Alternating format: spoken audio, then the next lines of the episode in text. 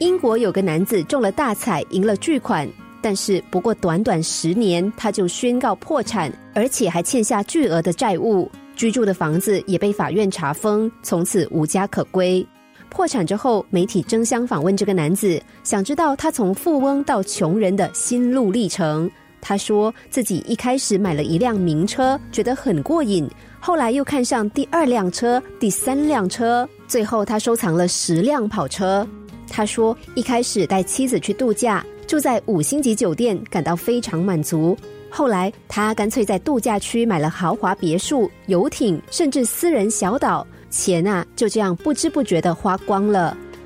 别以为他只是特别例子，如果你在网上搜索大彩、破产关键词，就能够轻易找到许多的例子。美国也曾经有人做过统计，证实大彩的大奖得主多半会在五年之内花光所有的钱，变得一贫如洗，甚至比中奖之前更穷。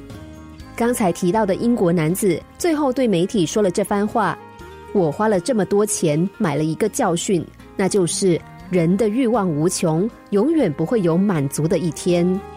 这个道理不难理解，但是要真正做到却不容易，更何况金钱并非人们唯一的欲望，我们的欲望实在太多了，来自四面八方。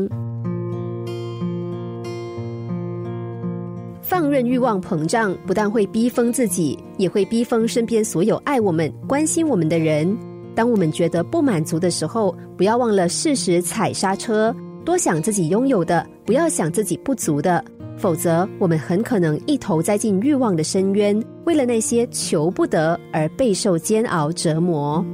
人的欲望实在是太多太广了，没钱的人希望有钱，有钱了就要有权，有权了还要有名，不只是期盼自己成功，还想要求家人个个杰出，最后不但沦为欲望的奴隶，连身边的人也会倍感压力。要求少一点，知足多一点，世上快乐的人大多都是秉持着相同的秘诀。